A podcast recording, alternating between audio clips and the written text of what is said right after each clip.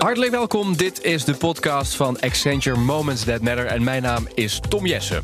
Vandaag gaan we het hebben over e-commerce en de toekomst daarvan. En dat doe ik met mijn gast Mehmet Olmes. Mehmet is Managing Director bij Accenture Interactive. En hij is Europees verantwoordelijk voor alle experience platformen... die de marketeer helpt in het bieden van de beste gebruikerservaringen. Mehmet, welkom.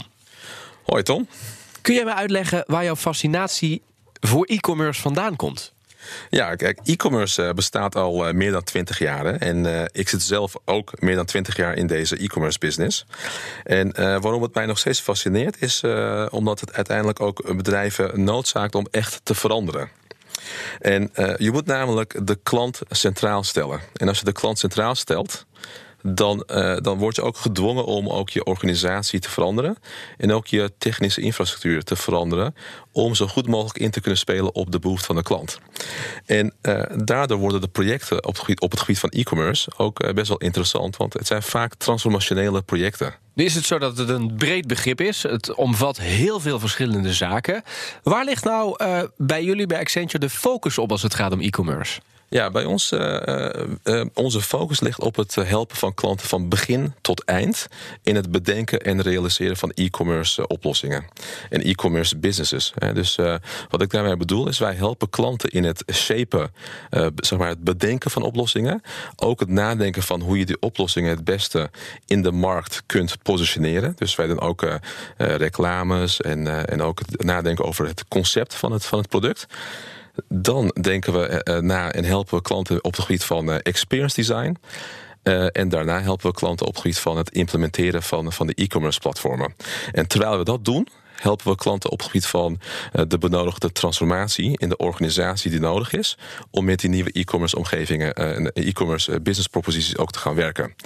Als het eenmaal live is, dan begint eigenlijk de pret uh, pas echt. Want uiteindelijk is het dan ook belangrijk om uh, voor de juiste traffic te zorgen op jouw nieuwe uh, e-commerce oplossing. En ervoor te zorgen dat de conversie continu wordt geoptimaliseerd. En daar helpen we ook klanten bij. Dus van begin tot eind. En daarna ook in het continu optimaliseren van de e-commerce business oplossingen.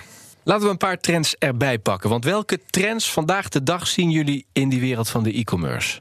Ja, ik kan het beste illustreren met een soort met een voorbeeld. Hè. Stel, uh, in de toekomst, hè, je, uh, ja, je wordt wakker.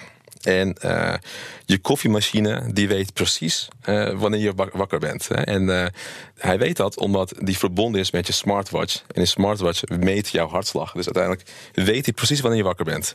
En als je dan naar, naar jouw koffiemachine toe gaat, dan staat jouw favoriete cappuccino voor je klaar. En uh, nou, je neemt je cappuccino, je gaat uh, daar lekker van genieten. En terwijl je door je digitale krant uh, heen bladert, zie je opeens een drone landen. En die drone, die landt in je tuin. Je denkt van, hé, hey, wat is dat nou? En je, gaat naar je, je gaat naar de drone toe en je ziet dat, dat, een, die drone een pakketje voor je heeft klaar liggen. Je opent het pakketje en je ziet daar een pakje koffiebonen. Zie je daar uh, ja, uh, vaatwastabletjes en je ziet daar ook uh, twee boeken. En het interessante is, je weet niet eens zeker of je dat zelf hebt besteld. Misschien hebben jouw apparaten dat voor jou besteld. Het kan zijn dat jouw uh, koffieautomaat voor jou heeft besteld... of jouw Google Home-apparaat heeft het voor je besteld. Want die boeken, ja, je opent die boeken en je denkt... Hey, dat zijn echt hele leuke boeken, dat, wat ik ook eigenlijk uh, had willen hebben. En één daarvan vind je misschien minder interessant. Die zet je terug en de drone neemt hem lekker mee. En, uh, en je ziet dat die koffie, koffiebonen, als je naar je koffieautomaat toe loopt... dan zie je dat uiteindelijk het ook precies op het juiste moment is... want de koffie was bijna op. dit is geen science fiction. dit kan eigenlijk nu al met, met de huidige techniek. Toch klinkt het zo. Het klinkt ja. alsof het een scenario is uit een film. Ja, exact. Alleen als je kijkt naar de elementen die ik noem in mijn voorbeeld. De, elk van die elementen bestaan al. Je hebt al drones, je hebt al intelligente apparaten. Je hebt uh, uh, systemen die intelligent uh, voor jou spullen kunnen bestellen.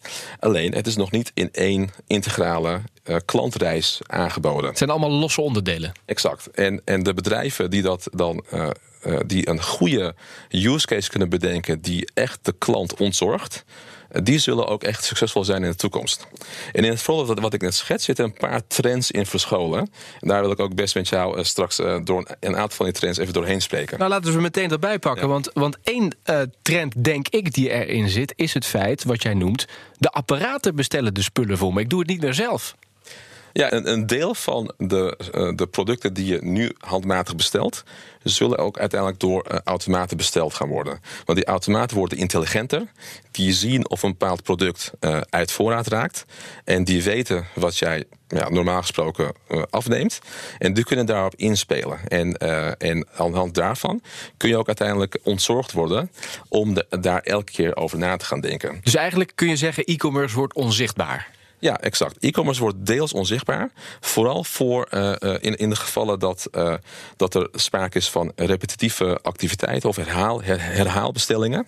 Daar zou je dus best bijvoorbeeld met een uh, zonder menselijke tussenkomst bestellingen kunnen plaatsen. Eventjes dat voorbeeld van die boeken. Want die koffie, dat die besteld wordt, dat begrijp ik. Want dat kun je zien aan de koffieautomaat. Maar ja. die boeken, hoe komen die bij mij terecht?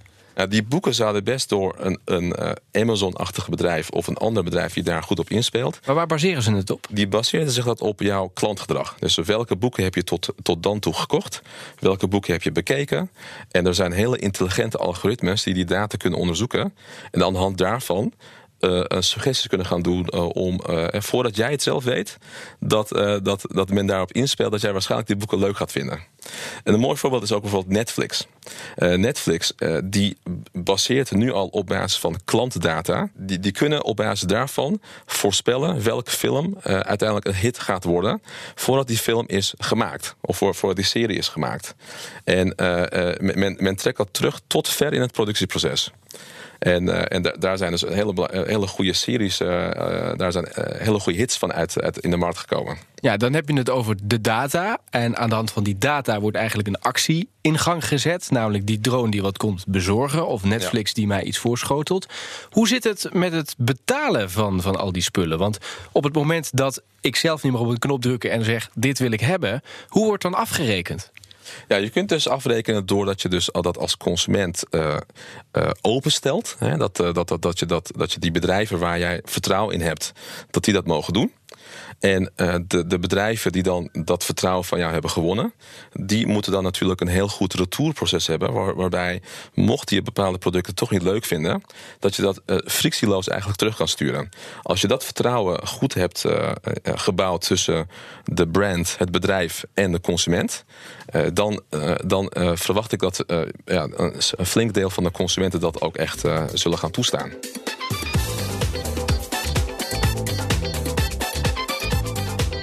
Andere trend is dat uh, e-commerce volledig geïntegreerd gaat worden tussen de fysieke en online kanalen. Kijk, een klant die denkt niet in kanalen. Een klant heeft een bepaalde behoefte en die is op zoek naar het vervullen van die behoefte. En in de toekomst zullen consumenten producten kopen op het moment, op het moment dat ze dat willen. En ongeacht, zeg maar, waar ze zich bevinden. Hè? En, uh, dus dat kan in een winkel zijn, maar dat kan ook ergens online zijn. Ja, en online, dat kan ook online zijn en niet per se op jouw eigen site. Het kan dus ook zijn bijvoorbeeld op Instagram. Instagram is bijvoorbeeld net een uh, uh, pilot begonnen om uh, shopping aan te bieden via hun social kanalen. dus uiteindelijk op het moment dat jij dus geïnspireerd raakt door een bepaald product die jij ziet in jouw social media kanaal, dat kan dus Instagram zijn, dan kan je dus vanaf daar gelijk je producten bestellen. Waardoor je, waardoor je dus niet meer naar een bepaalde site hoeft te gaan om daar je producten te kopen. En dat, dat soort voorbeelden zie je dus ook veel meer ontstaan. Uiteindelijk, online komt ook in de winkel terecht. Wat je ook ziet is bijvoorbeeld dat, dat, eh, dat uh, winkeliers veel meer eh, versterkt worden door online data. Dus als een consument online een bepaald product heeft gekocht of een bepaald product heeft bekeken, dan zijn er nu retailers bezig die, om, om de winkeliers te versterken met online inzichten, zodat als die, als die klant in de fysieke winkel terechtkomt, dat die klant ook eh, gelijk wordt herkend en met de juiste adviezen wordt, uh, wordt, uh, wordt, wordt benaderd. Dus die werelden, die, die online wereld en die fysieke wereld, worden eigenlijk als het ware in elkaar geschoven. Exact, exact. En wat ik al, wat ik al zei is, de, de klant die denkt niet meer in kanalen. De, de, klant denkt in, ik heb een behoefte, ik wil iets gaan doen, ik wil ergens op reis, ik wil, uh, uh, mijn, mijn zoon gaat op, op, op schoolkamp, ik heb daarvoor spullen nodig en die gaat dan op zoek. En die denkt niet in kanaal, ik ben nu online bezig, ik ben nu op een mobiel bezig, ik ben nu in de winkel. Die verwacht gewoon eigenlijk een consistente ervaring, ongeacht waar hij zich bevindt. Wat betekent dat nou voor deze ontwikkeling voor bijvoorbeeld de omzet van, van winkeliers? Ja, dat is uh, inderdaad een, een belangrijke, belangrijke uitdaging. Hè? Dus uh, hoe ga je dan de omzet goed uh, verrekenen, zodat zeg maar, de winkelier daar ook de juiste zeg maar, credits voor krijgt? daar zijn verschillende modellen voor. En daar hebben wij dus meerdere retailers in geholpen. En daar zijn verschillende modellen voor om dat op te kunnen lossen. Het is niet een, er is geen silver bullet. Er zijn wel modellen om dat binnen jouw organisatie te bekijken wat in jouw geval het beste werkt. Maar ik kan me voorstellen dat het wel betekent dat het meer omzet genereert. Want anders begin je er niet aan. Ja, dat klopt. Uiteindelijk er is een onderzoek waaruit blijkt dat, uh, dat consumenten, als die uh, een frictieloze en naadloze ervaring hebben over alle kanalen heen, dan zijn consumenten bereid om uiteindelijk tot 30% meer uit te geven. Dus als je dat als bedrijf uh, voor elkaar krijgt om die klant een volledig naadloze integratie te bieden, uh, dan gaat hij ook uiteindelijk nog meer geld uitgeven. Je hebt een paar concrete voorbeelden uh, meegenomen, waardoor het nog duidelijker wordt wat je bedoelt. Ja. Eén daarvan is Starbucks. Ja, bijvoorbeeld Starbucks is, een, uh, is inderdaad een goed voorbeeld. Starbucks is een, uh, ja, iedereen kent Starbucks. Hè? Die heeft een app ontwikkeld. Waarbij je dus uh, voordat je in de winkel komt, kun je, kun je in die app je producten gaan bekijken en bestellen. Maar het is niet alleen maar producten bestellen. Je kunt ook zien wat je hiervoor hebt besteld. Zodat die app jou herkent. Die app kan dus aanbevelingen doen op basis van jouw aankoophistorie. En, uh, en die app vindt ook bijvoorbeeld waar jouw dichtstbijzijnde winkel is. En er zijn ook nieuwste ontwikkelingen in, in die specifieke app, waarbij je dat tegenwoordig ook kan doen met uh, chat en met, uh, met voice. Dus je kunt tegen die app praten terwijl je nog niet in de, in de Starbucks winkel bent.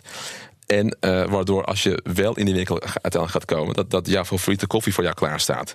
En wat is hieraan interessant? Hè? Uiteindelijk, wat Starbucks heeft gedaan, is uh, uiteindelijk uh, uh, goed nagedacht over waar zijn pijnpunten bij een klant en hoe kunnen we die het beste oplossen. En wat zijn die pijnpunten? Nou, Eén daarvan is natuurlijk in de rij wachten. Niemand houdt ervan om in de rij te gaan wachten. Nou, als jij weet, je hebt, een, je hebt een pauze van 30 minuten of een uur en je gaat naar je Starbucks toe lopen en je kunt het alvast configureren in je app en je loopt er naartoe en je koffie staat klaar. Ja, dan heb je dus de frictie weggenomen om, om te wachten in de rij.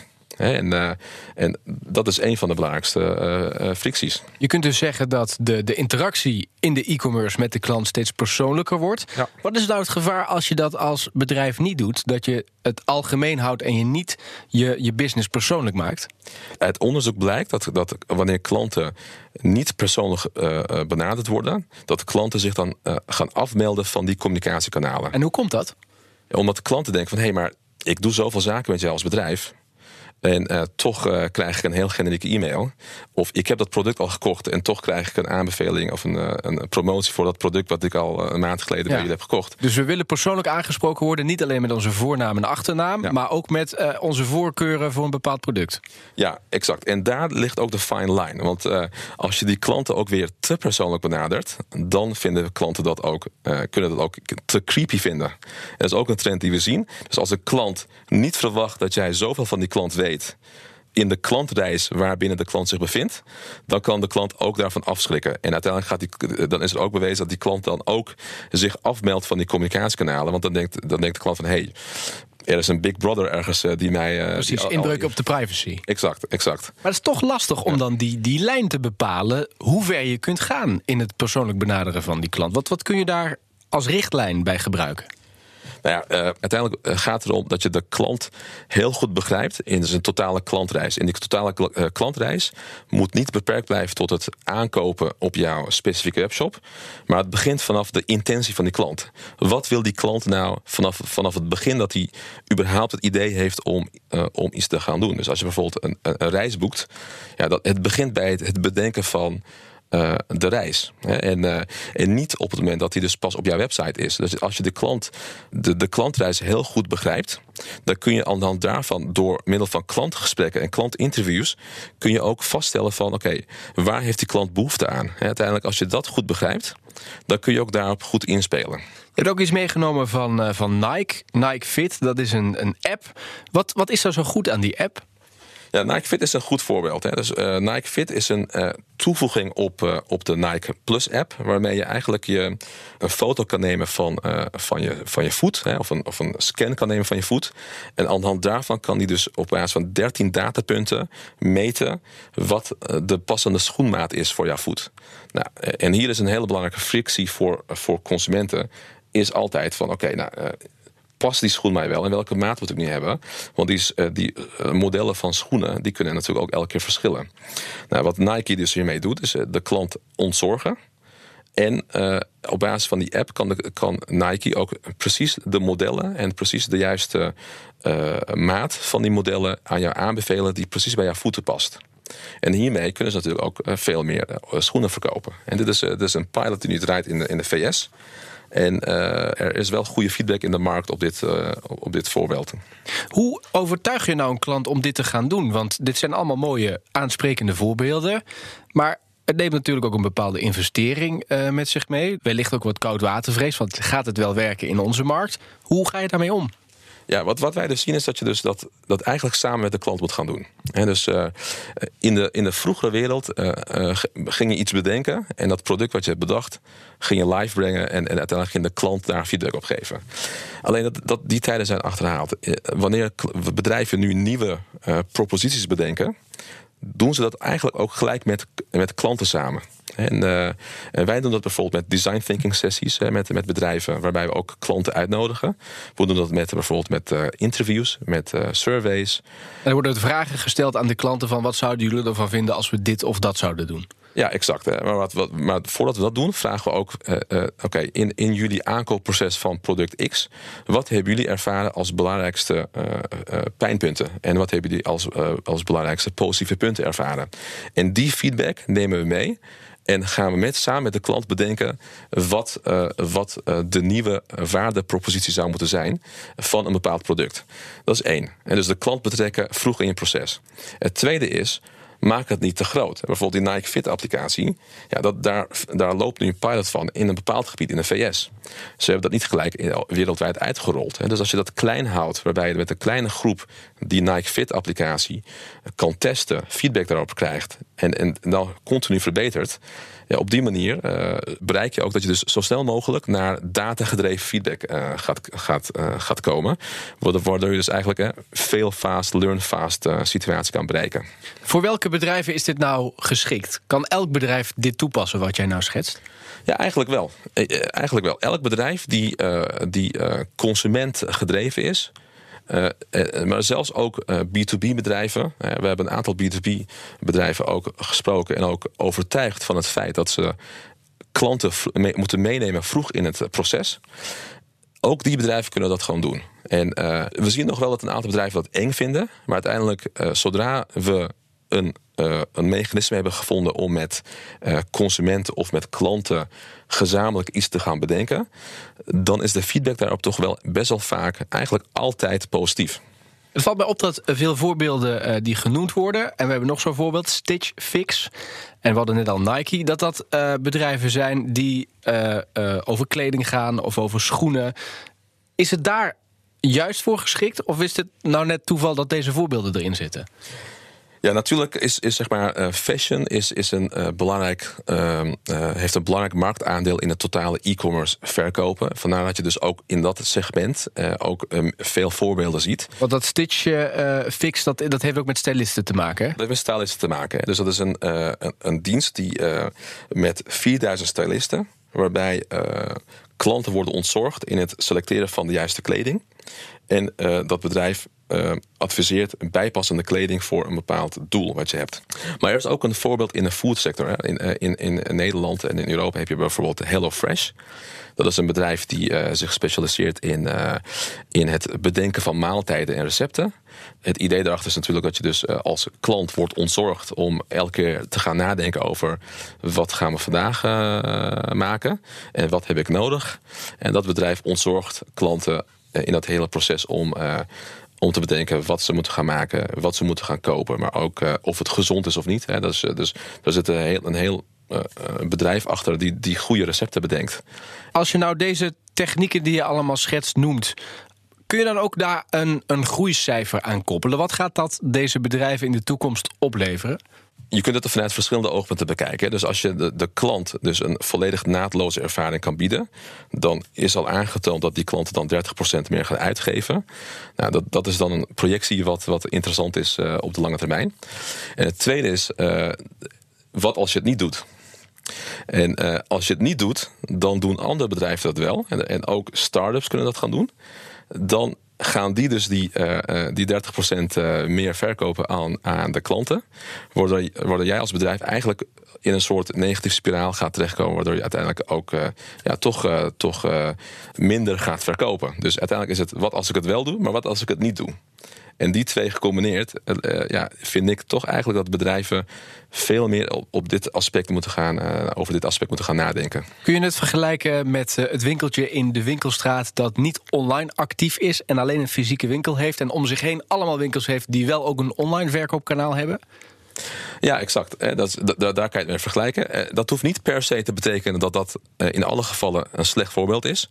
Want dan, het kan best zijn dat die winkel heel goed heeft nagedacht over de waardepropositie voor die klant. En dat, die, dat, zijn, dat zijn klantgroepen alleen maar fysiek contact willen hebben.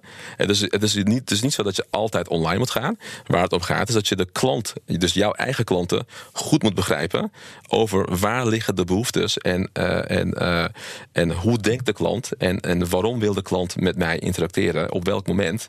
En wat zijn de pijnpunten? Als je die goed adresseert, dan kan het ook best zijn dat een volledig offline winkel ook een, een goede, uh, goede toekomst kan hebben. Google ja. uh, is bekend met uh, de Google Assistant. Daar kun je tegen praten. Valt dat ook in deze categorie? Ja, Google valt in de categorie van dat e-commerce ook uh, super intelligent gaat worden. Hè. Dus, en Google heeft recent een AI-assistent gemaakt. en wat, wat die kan doen is eigenlijk een, een volledig menselijke dialoog nabootsen. En die kan dus bijvoorbeeld een kapper opbellen en, en, en een afspraak inplannen.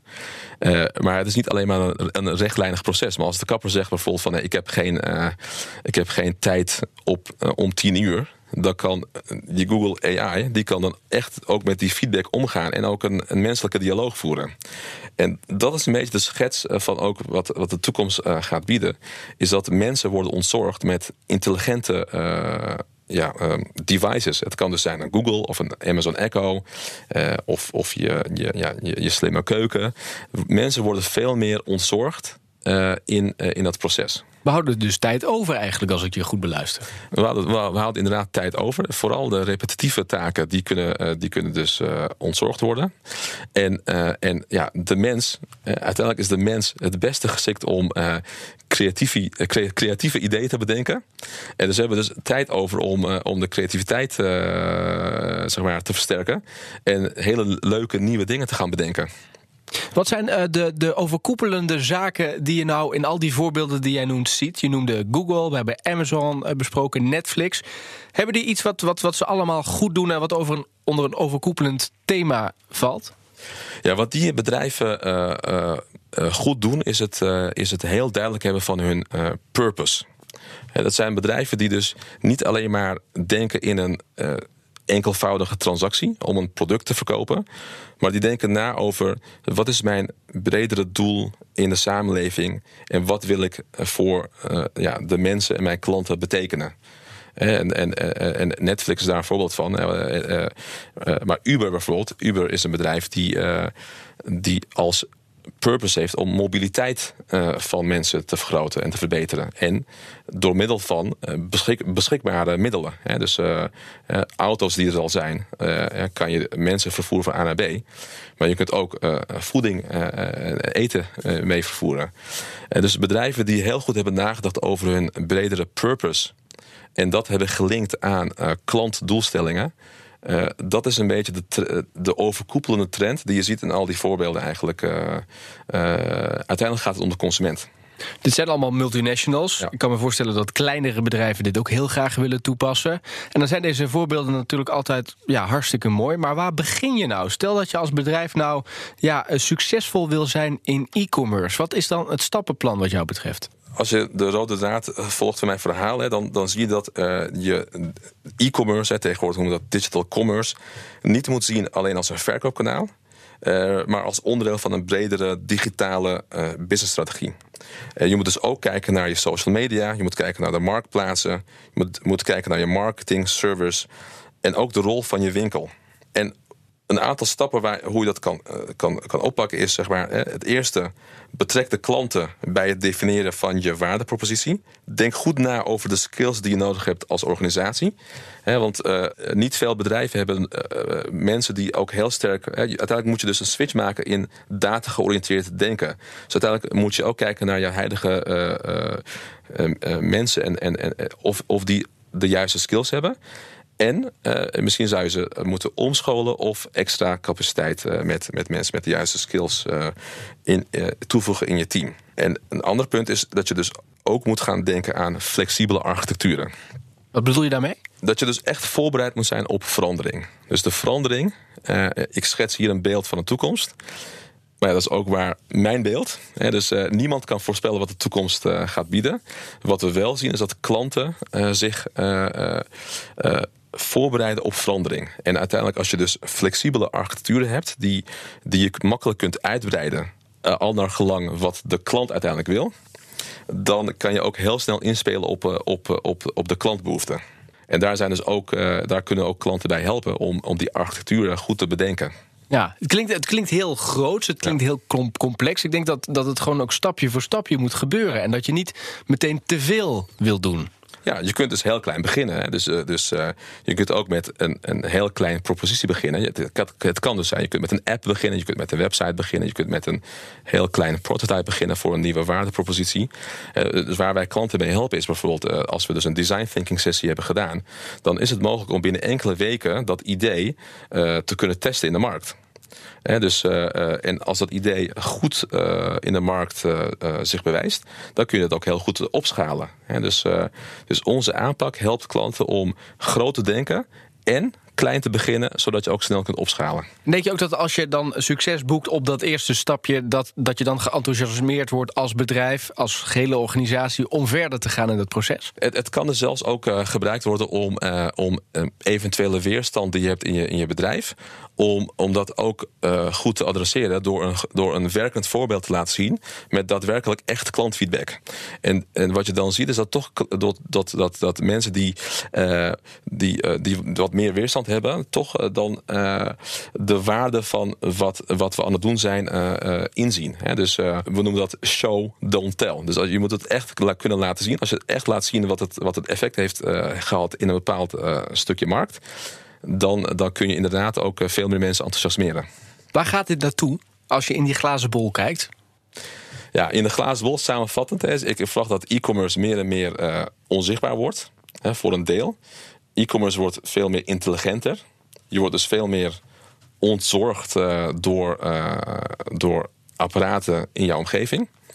En uiteindelijk uh, is mijn verwachting dat, dat de klanten uiteindelijk veel beter geholpen worden in hun behoeftes. En ik verwacht dat nog steeds, zeg maar, de, de fysieke winkel nog steeds een goede rol gaat hebben in het leven van, uh, van, uh, van de consument. Alleen die rol zal, zal iets veranderen. Ja, dus een veranderende rol en een balans dus tussen fysiek en online. Ja. En die, die, ja, dat science fiction beeld van die drone die in de tuin landt met koffie en boeken. Ja. Dat lijkt nu nog heel ver weg, maar als het aan jou ligt, is dat dichter bijna dat we denken. Ja, exact. Het zou me niet verbazen als dat binnen drie tot vijf jaar uh, een variant daarvan realiteit wordt.